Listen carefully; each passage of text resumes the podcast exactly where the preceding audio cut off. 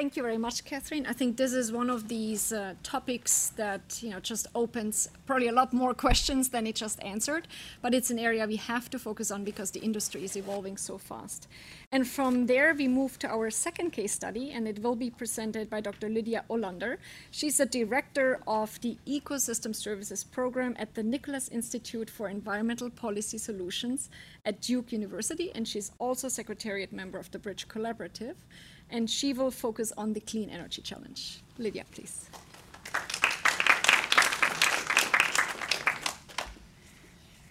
So um, I'm going to be looking at an aspect of this challenge. So we, of course, are talking about um, low carbon and clean energy, but the piece that we looked at was how um, energy access and electrification in rural, rural areas um, can lead to a suite of different benefits on um, health and development side.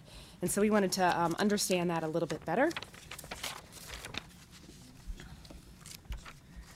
So um, there's this key assumption and understanding that energy access brings benefits with it, benefits like increased income and education, um, some increased food and water security, additional livelihood options, and uh, potentially health benefits, particularly around cooking.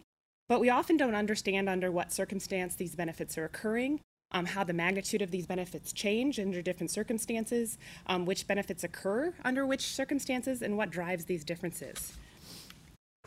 So there's a general sense that rural elect electrification increases household incomes, but the evidence is very inconsistent. So um, here's an example from China. Um, it, there's a order of magnitude, there's a, the magnitude of the benefit is extremely variable. So this is an example of different provinces in China, and it's a 10 times to 20 times difference across these different regions, depending on um, how um, poverty is measured per unit money or per unit power. So extremely variable results there. And this inconsistency is showing up in the literature where people are really questioning whether this is really a solution, whether rural electrification will lead to the benefits that people expect. So um, we want to understand the circumstances better and explain the conflicting evidence. So our approach used, um, we wanted to unpack this relationship, and um, we did this by digging into kind of the causal pathways that underlie it. And this is um, a, a, method that's in the Bridge Collaborative Practitioner's Guide. So trying to understand the causal pathways using logic models. And um, so we did a significant literature review on the different, trying to dig into these pathways and figure them out for um, environment, health, and development outcomes. We looked at over 2,000 um, articles, and about 500 of these were relevant. And so we mined these to better understand these relationships and what was happening under the surface. So many people have observed that electricity tends to be self-reinforcing. So if you've never had it before, you don't really know how to use it and you don't um, take up electricity. But um, once it is in place and being used for productive purposes, demand tends to increase. You get increased incomes and increased notions of how to use electricity, so that self-reinforces. So our approach um, kind of to sketch out the mechanisms here and characterize the evidence and at these different steps and try to understand what's happening. So this is one such pathway, um, looking at crop yield um, enhanced um, by electrical pumps and irrigation.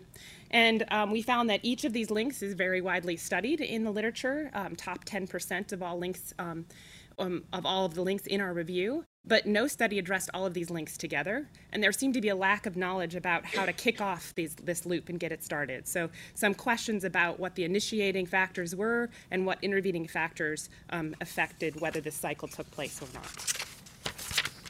So, just to dig a little further into the, some specific examples, um, so the literature often revealed that enhanced crop, yields were um, they, they, were frequently cited um, by mechanisms um, related to pumps and uh, that increased income, then increased electricity use. But there were um, a lot of different factors that have come up as potentially leading to failures that were found in the literature. So these, these gray factors are examples of those potential intervening factors that caused issues.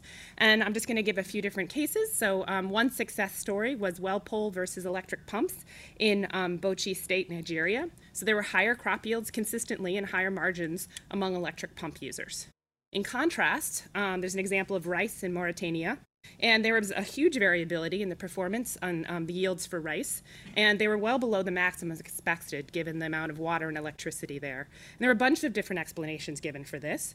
Um, low quality water was used, there was a failure to apply fertilizer at the relevant times, poor weed management, and some of these factors are tied to kind of unexpected consequences, like the irrigation water was of lower quality, but others were just things that weren't considered um, in the strategy, things like the need for training on, on fertilizer and weed management, for example. Example. And then there's another example um, that's an unintended consequences. They didn't expect this to happen, but it ended up being a good thing in the long run.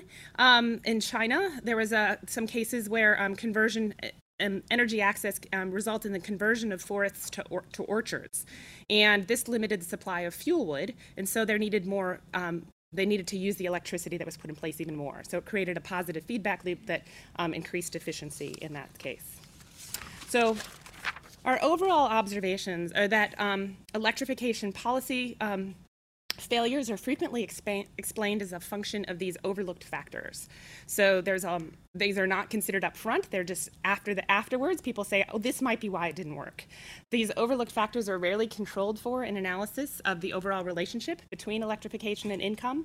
And as a result, planning prioritization, other policy initiatives are rarely building on lessons learned in a systematic way because these issues aren't considered in a very systematic way. And so we're hoping that using this graphical modeling approach from the Bridge Collaborative can help us better understand those overlooked factors and pull them together. So there's no shortage of these retrospective explanations of why things aren't, aren't working in different cases, um, but we're not it's not clear why people aren't considering all these factors in advance strategically so um, what we're trying to do is um, to systematically um, qualitatively at this point understand all of these factors and how they fit together so we can set the stage for quantitative and more um, prospective studies. So we can hopefully help inform and do more predictive assessments of whether a policy and program will work in different places.